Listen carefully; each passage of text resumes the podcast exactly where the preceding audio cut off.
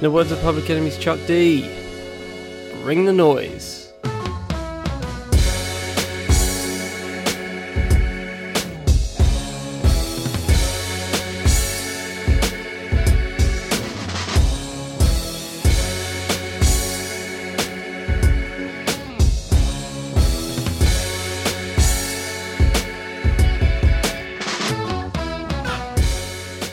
Fifth Element Podcast Network, I am Charlie Taylor, and this, this is what's good. Hope everybody's having a good week.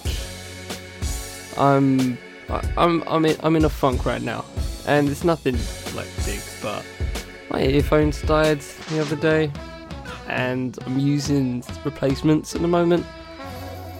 Ah, as soon as I start recording this right now, the the, the it doesn't feel crisp anymore.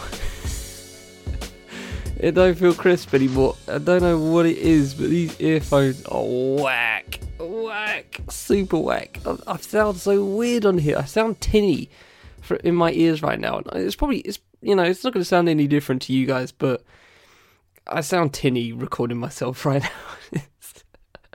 it's, actually absurd. But anyway, um, other than that, I am okay. I've had a good week. I'm not gonna lie. It's been it's been an okay week. a lot of travelling. Uh, just uh, travelled to uh, Leeds to see Neo. That was amazing.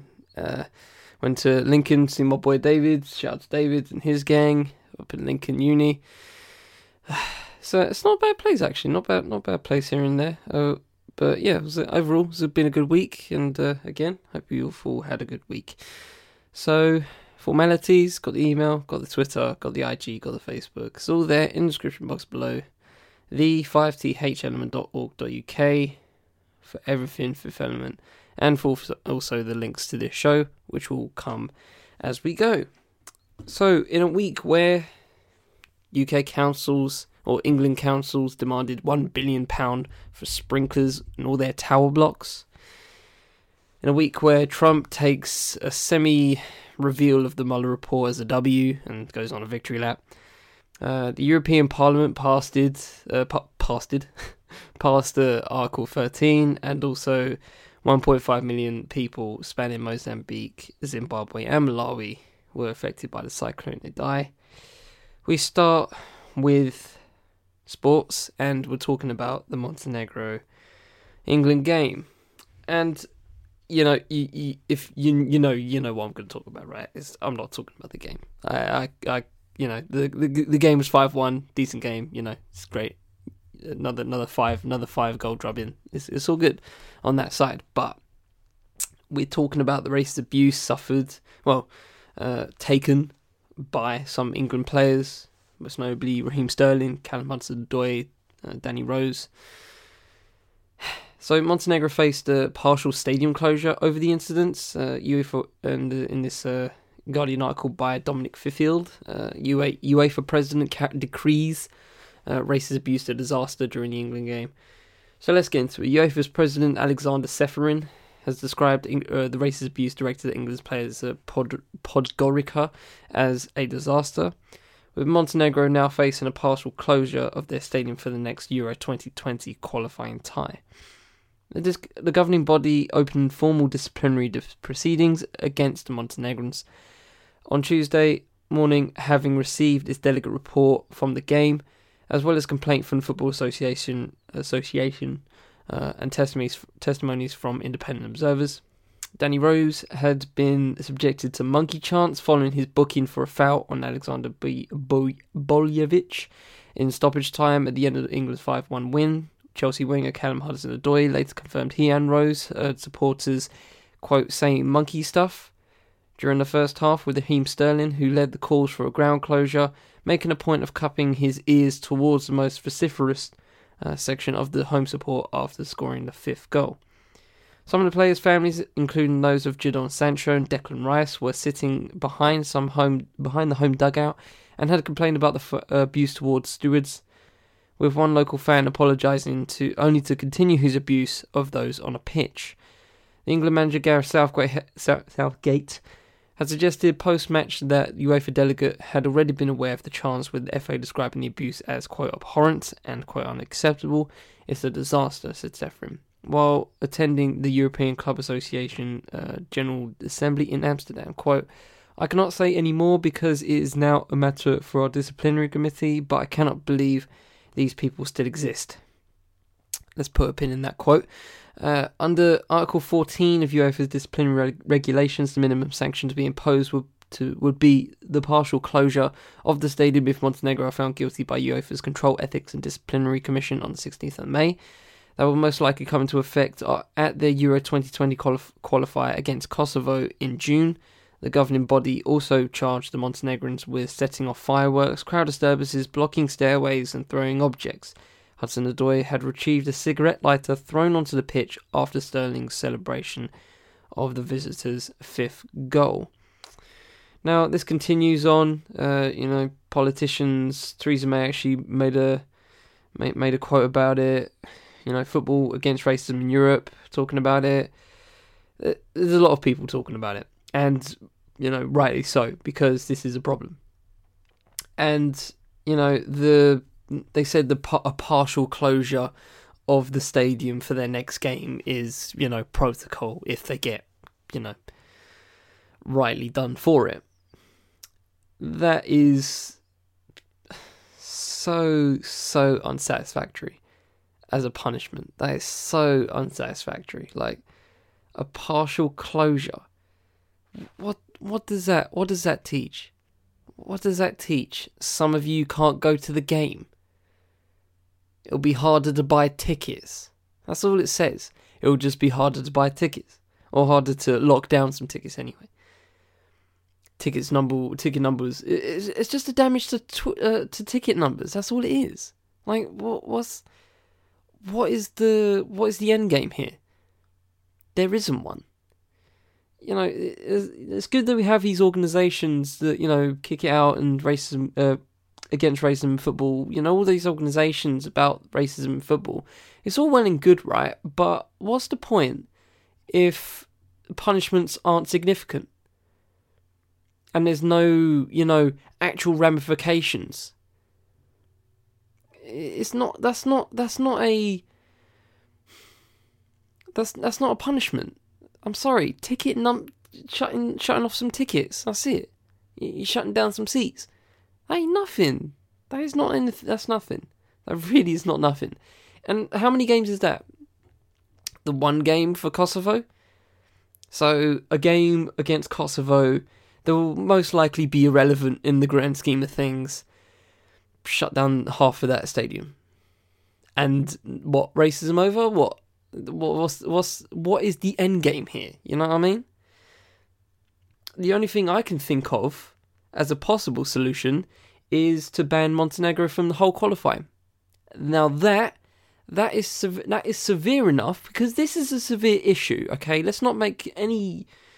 Let's not let's not bet around. Let's not be around the bush, right? This is a significant issue this ain't the first time Raheem has been abused, racially abused in a game.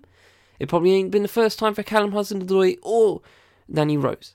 It probably ain't been the first time. Let's be real, okay? Actually, um, you know, completely off tangent, but um, DeMarcus Cousins of the NBA, you know, he, he he's been called the N words sometimes by fans. This is a problem. This is not just a football problem. It is also a basketball problem. It's a world. It's a it's it's anywhere with black players is a problem. And staying, staying away from basketball, I'm going to keep it in football, but yeah, it's still a problem. Huge problem. And the only way a significant punishment is to ban Montenegro from the whole of qualifying. No chance to get in the Euros, no games at all. Who whoever they face gets a forfeit of three points. It don't ma- they they do not deserve it. They do not deserve this. They do not deserve another game if this is how fans are going to act, this is not. This is not.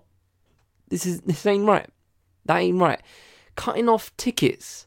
Cutting off tickets. Who the? F- who cares about tickets, man?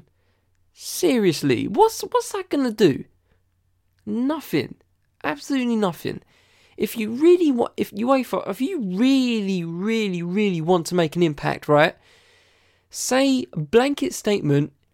If we catch any fans throwing cigarette lighters, monkey chants, throwing bananas, any of that BS, any of that, you are banned. You know what? I will light, I will lighten it, right? If it was like an, an isolated incident, right? A couple of fans, like for example, the Chelsea game from a, a few months ago to Raheem, them free fans, okay, ban them free fans for life, right? Okay, and you know this is only a you know a set qualifying thing. It's it's it's a, it's a finite number of games. You know, it's not like a league, so to speak. If it was Premier League or any league, uh, European league, it, the rules will probably be different as it pertains to this kind of thing, right? You'd have to target certain fans and ban them for life. Fine, good, right?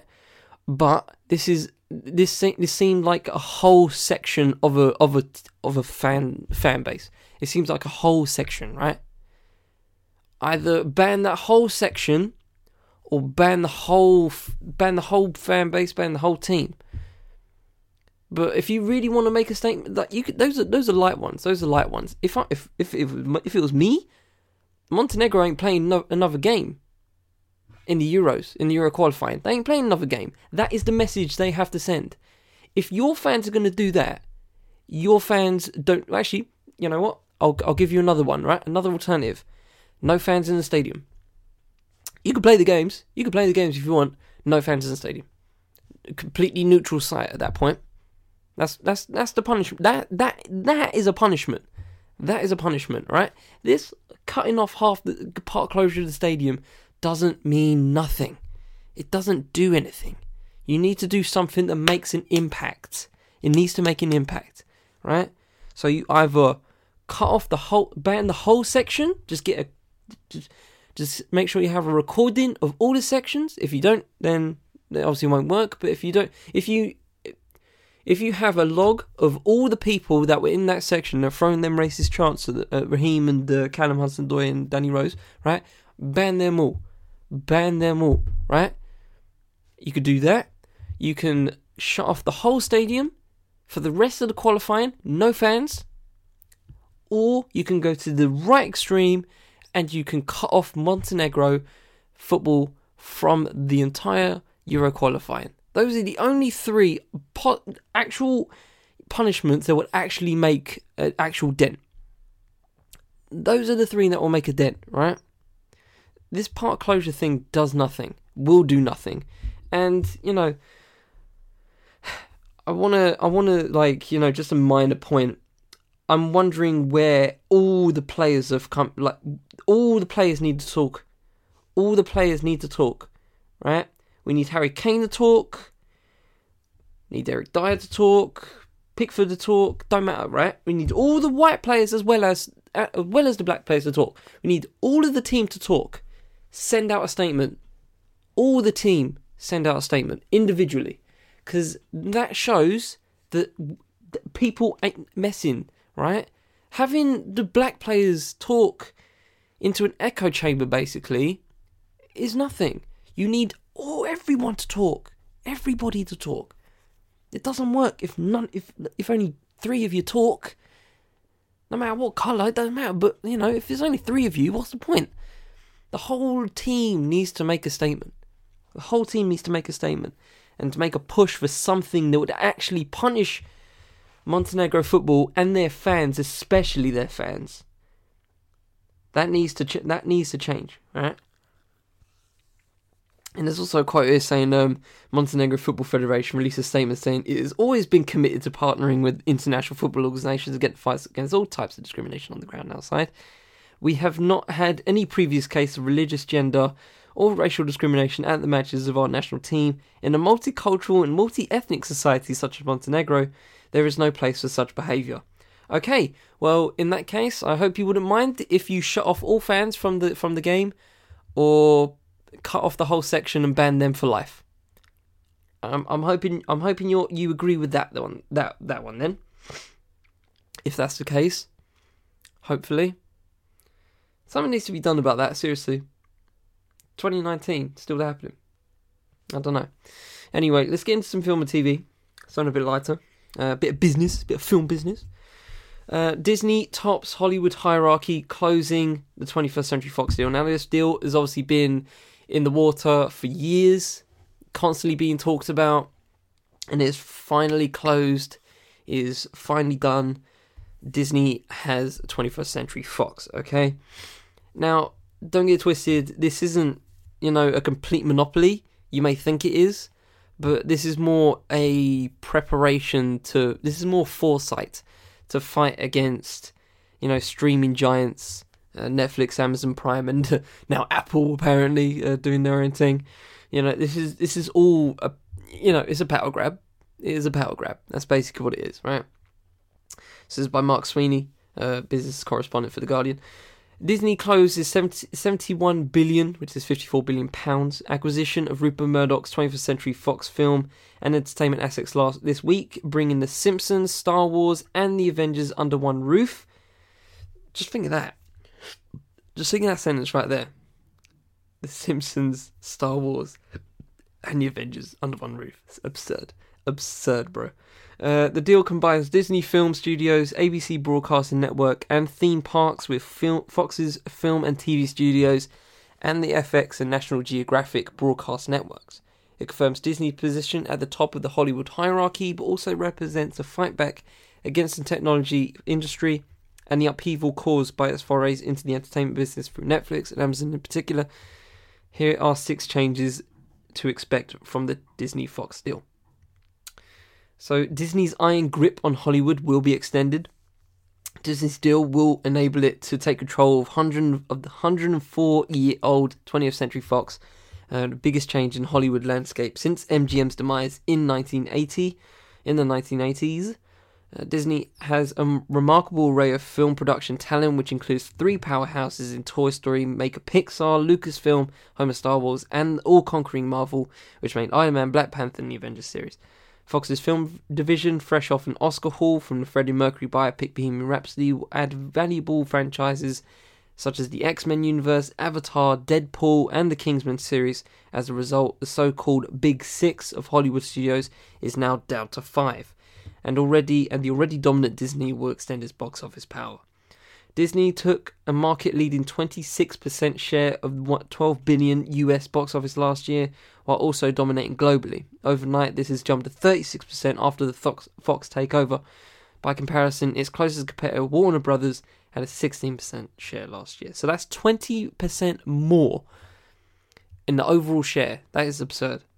Uh, expect fewer X Men as the Marvel uh, as the Marvel team comes together.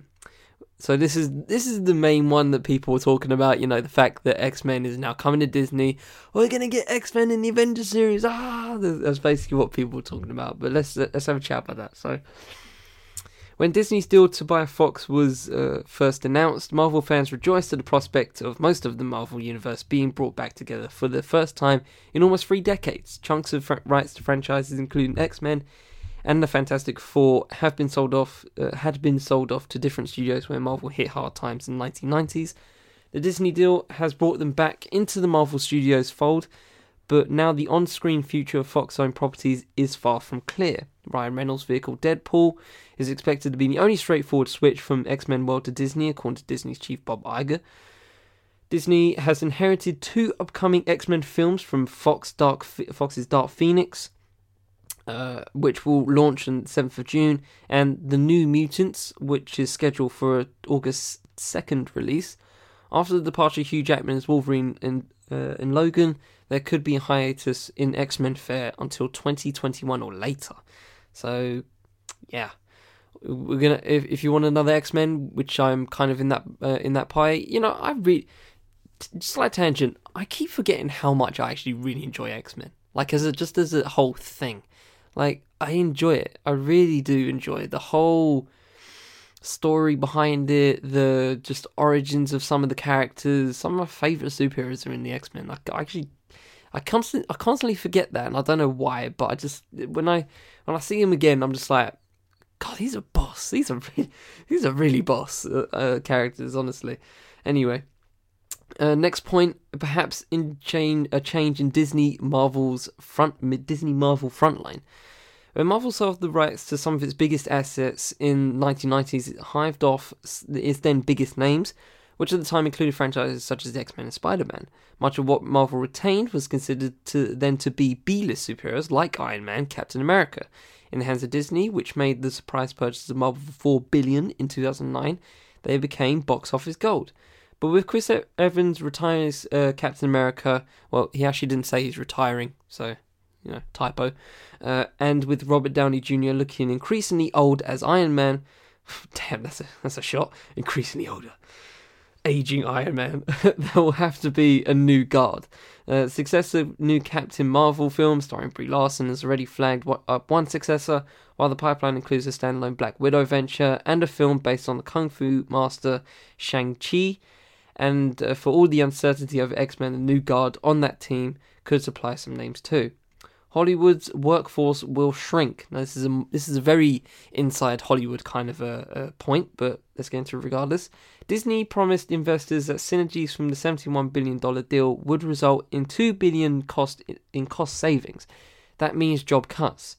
Disney is taking on fi- well fifteen thousand four hundred Fox employees globally as part of the deal, and has promised to hit its savings target over two years, with the US in line first and that means uh, and that means Hollywood will be at the center of the changes. Reports have put the cuts at between 4,000 and 10,000. You know, those aren't small. That's not really a small margin, is it? Four to 10k. What the hell? Uh, with with Fox staff braced to bear the brunt of the losses. So you know, you know, that's that's always something you know worth thinking about. You know, we we do gush over stuff like this when you know oh, Disney has Marvel, uh, Disney has Fox now. You know X Men could come through, but we actually forget. You know, job wise is kind of a damaging thing. Like with all mergers, let's be real, all mergers have job cuts, and you know people fall by the wayside. So, as exciting it might sound, sometimes it is just it's just not good for some people. You know, some people do they always some people always lose their jobs over these kind of things. Every time when there's a merger, you know, nobody there's no point having two of the same person, you know what I mean? You're gonna have to cut some people off. And that's that's a that's a reality every time these kind of mergers happen. And you know, it's the same here. Uh, and uh, a couple more. Uh, glo- new global streaming service to rival Netflix. Ah, yes, the Disney the Disney streaming thing. Okay, Disney's move for Fox was driven by the need to bulk up the co- in the contest with the streaming giants embodied by Netflix, threatening traditional media players. Rupert Murdoch put 21st Century Fox's entertainment assets up for sale after acknowledging that he didn't have the global scale to compete, having previously failed to take over Time Warner to achieve that goal. Disney's $71 billion have brought a wealth of content and the ability to challenge Netflix's global heft with a streaming giant of its own. From X Men to Avatar uh, to the Oscar winning Fox Searchlight unit behind films including The Shape of Water, Three Billboards, and The Favourite, and TV shows spanning The Simpsons, This Is Us, and classics including MASH and 24. Throw in Disney fare from Marvel, Star Wars, and Pixar, and the company's hope and, and the company hopes the service, which will launch later this year, will be quote cheaper than Netflix and will protect its businesses in a viewing age increasingly dominated by streaming services. That is another thing that is con- you know a major player in this kind of thing. You know, talking about um, talking about streaming services, and obviously that was part of the main title of this. You know, the reason why they're doing this is because of streaming. Netflix is big. Amazon Prime is getting bigger. Apple is now getting into the game. You know that that was announced this week. So that's three right there. And you know you can throw in Hulu in America. You can throw in BritBox, which is now a thing. I think. Uh, I think uh, BBC and Channel Four trying to do that now. So you know, everyone's try- was it ITV? BBC and ITV? I think it's BBC and ITV. I don't know. Obviously, Channel Five, all four, and BBC iPlayer. I don't know. Anyway, so you know, these are these are things that everyone's trying to you know get their get their uh, get their piece of land basically. You know, just going, all right, this is mine, this is mine, this is mine, this is mine. All right, you if you want to watch this, you have to come to my shop. You have to come to my streaming service. You know, this is the problem. This is a fear with Netflix. You know, the top the top things that I watch on Netflix are things that they have bought, the rights that they have bought. You know, Friends, The Office in America, anyway. You know, you know, big big shows that are owned by other companies, but have obviously been loaned out because they don't have a streaming service. So why not? You know, take the money. If you want to watch that, go watch it. But now the you know the Simpsons are going to obviously probably most likely will be streamed on the Disney thing, um, through a Fox subsidiary maybe I don't know how that's going to work, but you know Netflix ain't going to get that no more because Disney have it now. So you know it's, it's something that Disney have to well Disney and Netflix have to think about when they acquire assets. You know, uh, well Netflix isn't a is a giant from a streaming standpoint, but obviously they're not Disney and Disney is obviously more a conglomerate, more of like a you know big bigger, for lack of a better phrase, a big ass business. You know what I mean? So they can acquire these kind of things in order to combat what Netflix is doing. Netflix is kind of the little engine that could in that kind of way, and it has been coulding, you know, for for a while, and have absolutely dominate that that uh you know the online online share kind of online market share so to speak uh, so you know something that Disney is obviously preparing for and has been preparing for for a while. So we we we'll wait to see what that Disney streaming service has, how much it will cost, uh, and yeah, that's, that's, that's, something worth that's something definitely worth thinking about. And uh, the last one is uh, more Fox News, but I, I does anyone care about that? No, nobody cares about Fox News. Okay, let's be let's be real. Let's keep it let's keep it hundred. Nobody cares about Fox News. All right, let's continue. Um, where are we at next? So we are going to talk about. Let's talk about. Um, I don't know whether to. You know what? I'm gonna end it light because I keep ending it on a, you know, a kind of roughish note. So I'm gonna go. I'm gonna go halfway through and uh, go for go for this one. This is the life segment.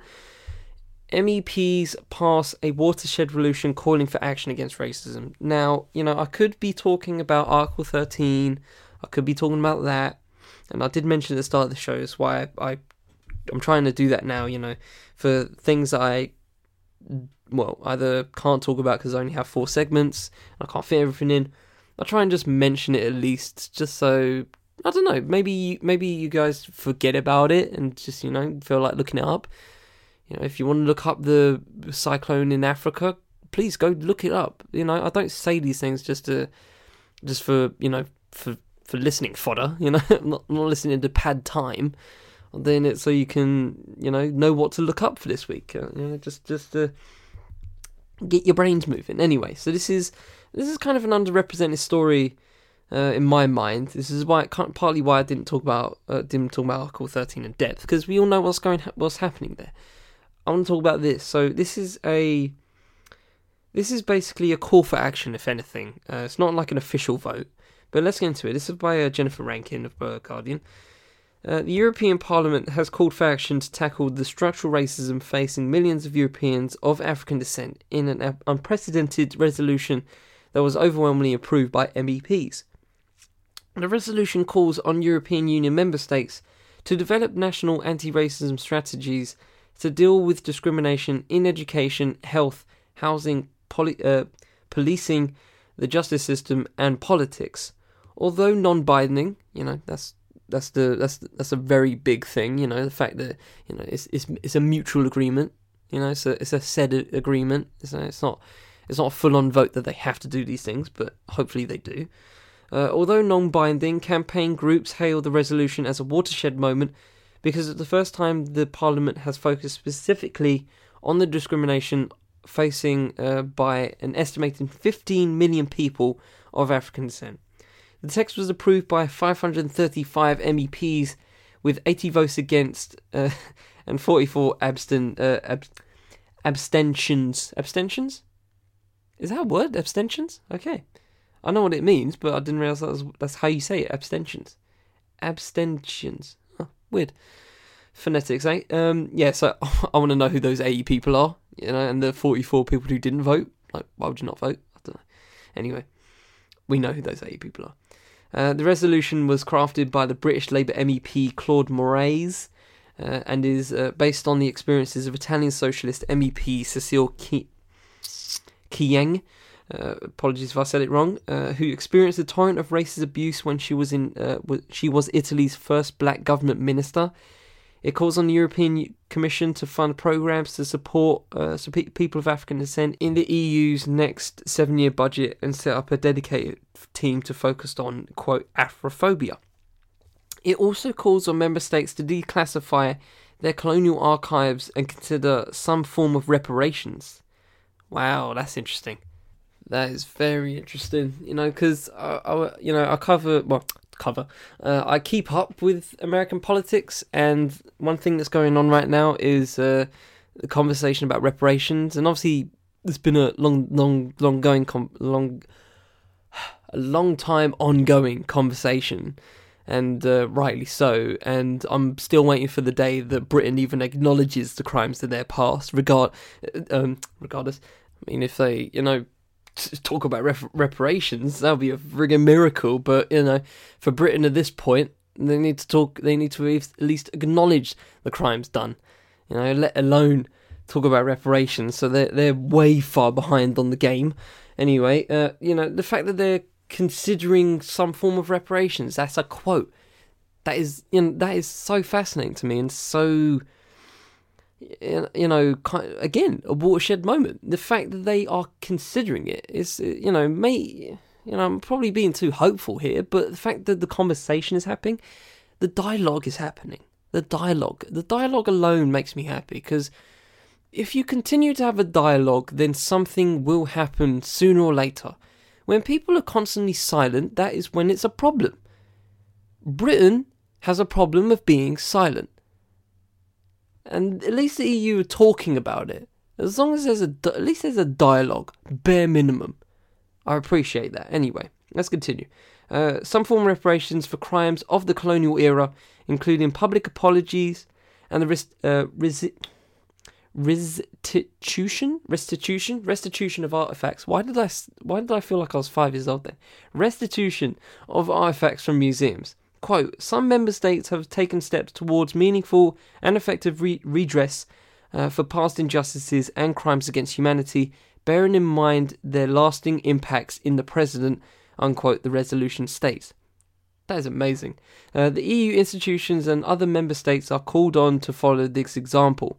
Another quote Histories of injustices against Africans and people of African descent, including enslavement, forced labour, racial apartheid, massacre, and genocides, in the context of European colonialism and the transatlantic slave trade, remain largely unrecognised and unaccounted for for uh, an institutional level in EU member states, the text states.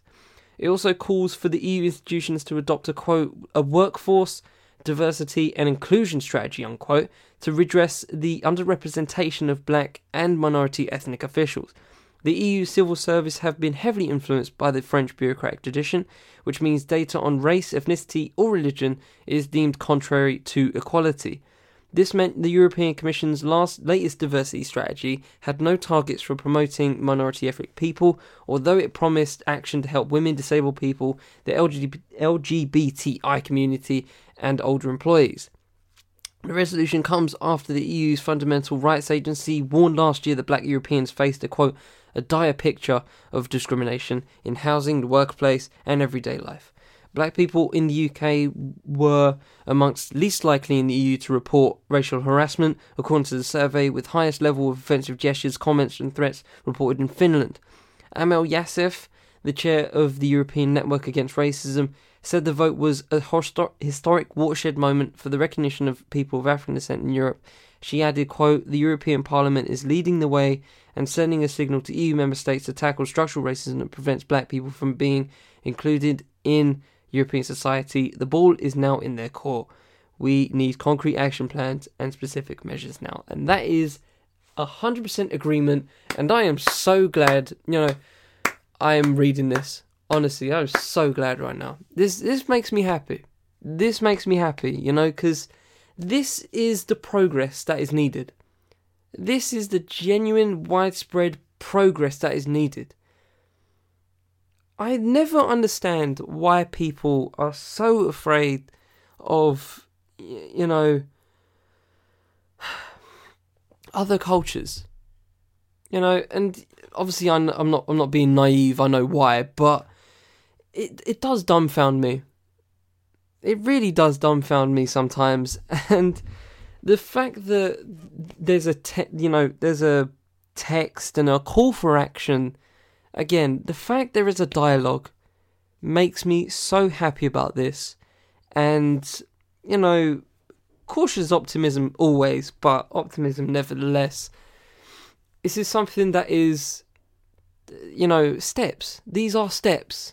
You know, you can you can say, you know, you can subjectively say how big the steps are. You know, are they big steps in your mind? Are they small steps in your mind? You know, regardless of what you think, they're steps forward regardless. And that is what matters. Step forward regardless. That is always what matters in my mind.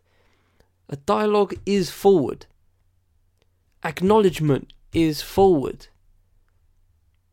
A call to action is forward. And you know, you know, uh, Brexit aside, even years past, I still wonder where the UK is standing on this because I never hear anything about it. You know, I'm hearing, you know, EU member states, and obviously, again, Brexit aside, you know, Britain claims to be, you know, one of the one of the leaders of the European Union, and I'm, I'm, they, they never, they, they're never at this point of a, when, when it comes to this kind of stuff, they're never leading. It's, it's never, it's never, it's never a charge ho kind of forward, you know. I do wonder that sometimes about my country, um, as it pertains to this kind, of, as it pertains to these kind of things, and uh, you know, I can, I can, I can, you know, uh, make assumptions as to why.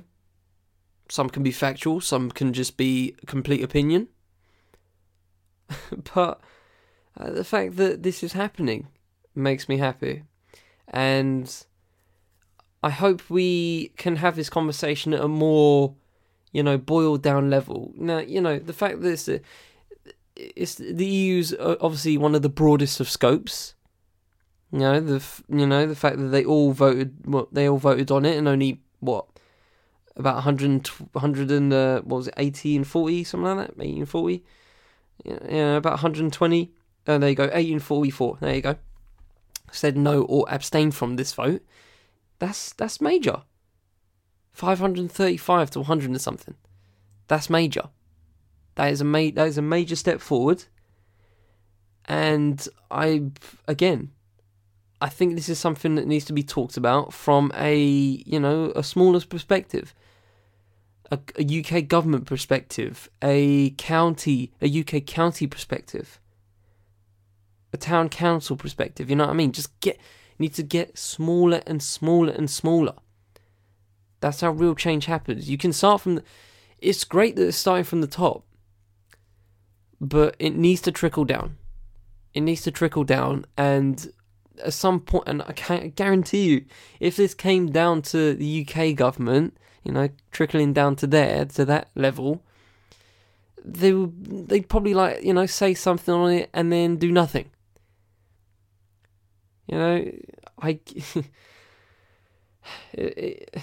Grenfell Tower, you know, this is very random. In fact, I just brought this up, but you know, it, it is it's, it's it's with a reason. You know, when I think about these kind of things, it always brings me back to Grenfell Tower because that is the that is the not the probably not the first time in my life, but the, the biggest one in my life where I was conf- I was confirmed by actions of the Kensington Chelsea Council and also the UK government as a whole that they don't care about us. That was that was the that was the thing that I came away from that, and it's the thing I still hold and still come away from. What did I say at the start of the show? Councils have UK England councils have asked for one billion pound funding for sprinklers sprinklers. That shouldn't be a demand. That should be a necessity. You know? And, you know, to add the racial context to it, Grenfell is, you know, making no bones about it, is a racial issue. It's also a class issue. And going back to the EU thing, obviously more of a race race issue talking about people of uh, black people of African descent, Europeans of African descent. There are many UK people of African descent. There's a major community in, in of uh, of UK residents of African descent, and they need to be acknowledged. Their history needs to be acknowledged. And it's something that, you know, I kind of always want to talk about as much as I can. You know, some, something I want to talk about as much as I can. Something I want to learn about as much as I can. And I hope you guys feel the same way. Obviously, might not be as passionate as I am, but or maybe more passionate than me, and that, and that's great. But if you ain't, at least acknowledge it. At least acknowledge it. That's that's the bare minimum. That is the bare minimum acknowledgement. Going back to that um, uh, white supremacy pyramid that I did, uh, I think it was last episode. You know, that's uh, you know ignoring and you know not uh, you know claiming feigning in, feigning innocence and being ignorant about these things. That's not that's that's bad. That's bad for all of us. So you know, as, as long as you guys acknowledge these kind of things and and hopefully continue the dialogue, that is the most necessary thing at this point in my mind. So let's move on to the last topic of the week. Uh, talking about Dr. Dre. Uh, we all know Dr. Dre, but his uh, daughter recently got into USC, University of Southern California, and let's just let's just say that he he basically epitomized the uh, the the the popular saying going around right now called a uh, weird flex, but okay. That's basically what this whole thing is. It's a weird flex, but alright then. So this is what he did. So he uh, he basically posted a picture where it was him and his daughter, and she was holding like a you know I got accepted letter, acceptance letter to USC, and you know we'll get into the main story uh, in a in a second, but you know the uh, you know the recent story in America that there was some admission scandals and you know people paying universities to get their children into school on scholarship or whatever, and just you know basically pay to uh, put their child in into university. So he basically made a joke on that, and let's get let's, let's but let's get into the um, article itself. So this is by Sam Wolfson of the Guardian. Uh, yeah, so Dr. Dre has never been afraid to rap his own praises. Claimed on 2015's Medicine Man, for example, that his return to making solo material after a short hiatus was, quote, a sign of revelation. So it's no surprise that, like most proud parents, he enjoys boasting about his kids too. Yesterday, he posted a photo of his daughter, Truly Young. Uh, truly, like, truly, truly? Really, truly, truly?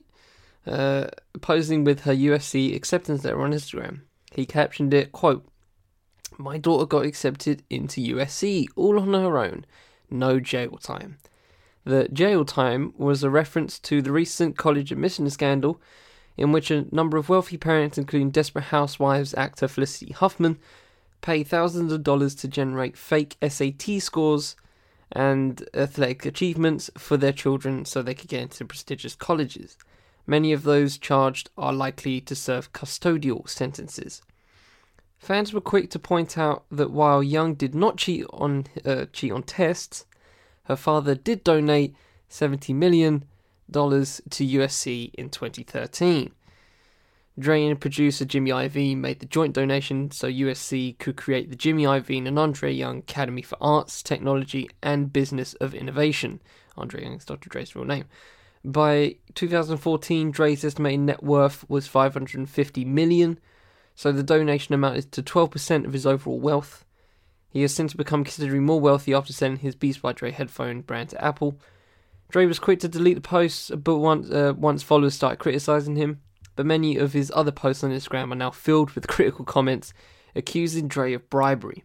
Of course, there is nothing to suggest Young's application wasn't entirely by the book and that her place wasn't awarded on merit, but perhaps Dre felt she would have an easier time applying to USC than anywhere else, in May 2018, Young posted to Instagram that her dad uh, that her dad was quote pushing me to go to USC. Okay, so yes, so it's it's it's a slippery slope. It's a slippery slope. Let's be let's be real. Like I get right. You know, I'm not a parent. Uh, uh, I don't, I'm trying not to be trying not trying not to be these days. Uh, you know, I'm not a parent, but I can understand, you know, the pridefulness and the proud attitude that you have when it comes to, you know, having your kid get to university. You know, I remember my parents were quite, uh, you know, quite happy, very happy about me getting to university, as I'm sure most of you guys, uh, guys' parents were. And if your parents and you've you know, taken somebody got a kid in university, then I guess you're happy about that as well. You know, it's it's a life achievement that you know.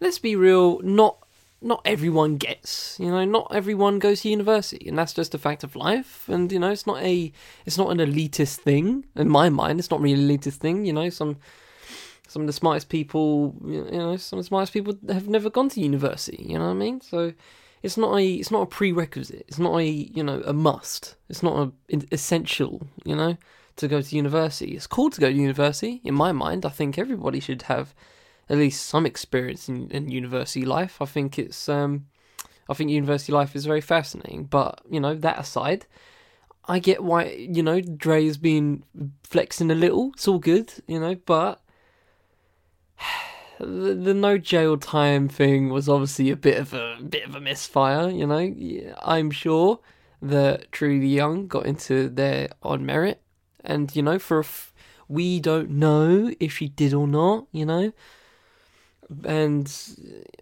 but but I, I can see why I can see why Dre pushed her to go to UFC because you know if you if you got a freaking building named after you, why would you say right go to go to NYU or you know, go to Florida State. You know, why would you say that? You're obviously gonna you're obviously gonna say I go to the go to the go to the place where I put billion uh, millions uh, billions millions of money into and have a freaking building named after me. Go to that one. Of course you're gonna say that. Go to that one. I would say that.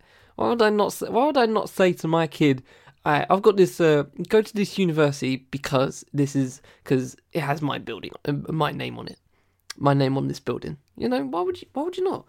And you know, there's obviously more things about more things there. You know, depending on what Miss Young wanted to do. You know, USC might not specialize in that. It might not ha- might not be like that. But obviously, at this point, she's gone to USC, and it's all good. Congratulations. But again, and I think this is, um, you know, I think this is uh, something that we have to recognize you know, into, into in the whole broader scope of it, all of this, right? while not while you know uh, a percentage of people go to university, you know, while while there's only a you know a min, uh, um, a minority of people that go to university, right? It, it's not hard to get into university it's it's not hard. You know, it, it, may be hard to get into you know Oxford or Cambridge, Harvard, Yale, Princeton. You know the MIT, uh, LSE. You know all them big academic schools. Yeah, I can see that top ten in the world schools, all of them lot. Okay, sure, I completely understand why that's hard to get into. You know, I think uh, I think like Harvard have a three percent acceptance rate. That's absurd. That's absurd. You know, that, that's that's that's prestigious. That is prestigious. And if you got into Harvard or like an Ivy League school or a Russell Group school, then you know, you I think you'd have a right to flex. Okay, but for me personally, you know, I I I don't see getting into, you know, with all due respect to Southampton University, it wasn't hard. it, ladies and gentlemen, I needed only 240 UCAS points. You know, I know some of you don't know what UCAS points are. It's not many. it's not many. I think I got double that to be honest. I think I think I got like double that. So it was not hard for me to get to university. Okay, it was not hard for me on merit to get into university. Okay, you know, uh, so most of the, most of the ones I applied to were actually like uh, you know just to have this amount of UCAS points, and I already had it. I already had 240 over 240 uh, in my first year of sixth form. Not that's not a flex, but it is but it is what it is. You know, I I, I was basically into university by the time I finished my first you know first of two years at sixth form. You know what I mean? So it really isn't hard to get into university. Let's let's be real. Okay, you know, it's it's a cool life achievement. It's a cool, it's a you know, it's cool for parents to be prideful about that. But Dre, Dre, Dre, it's I, mean, uh, granted, I don't know about the American school system that much, but but it's it's really not hard to get into university. it's it's not hard. It's not hard for you know um for for some anyway. For for some universities, it really isn't hard. Like I said, 240 UCAS points. It's not enough. It's not much. It really isn't much. I actually, you know, I was so once I saw those right. Once I was like, applying to university, right, and you know, I had uh, the five, I had the five um, universities I can lock, right. I picked my universities, right. Uh, one of them, one of them actually said, um, "You need a C in maths." And quick side note, I did not get a C in maths in GCSE, right? I completely kicked that school to the curb. I was like, nope. I don't care. Nope. Not happening. You're gone. Deuces. Once they gave me that conditional offer and they were like, you need to see in maths, I was like, I did I you then? My bad. it's, I ain't gonna waste I ain't gonna waste your time, I ain't gonna waste my time. I ain't coming. it ain't happening. And the rest of them and the rest of them were, you know, relatively simple, you know. Like I said, Solent was 240 UCAS points. Uh, I think a couple more was, you know, same same thing. Um, I think the one that asked for a C grade in maths was, uh, I think it was Brighton. And yeah, I kicked that. I kicked that shit to the curb, boy.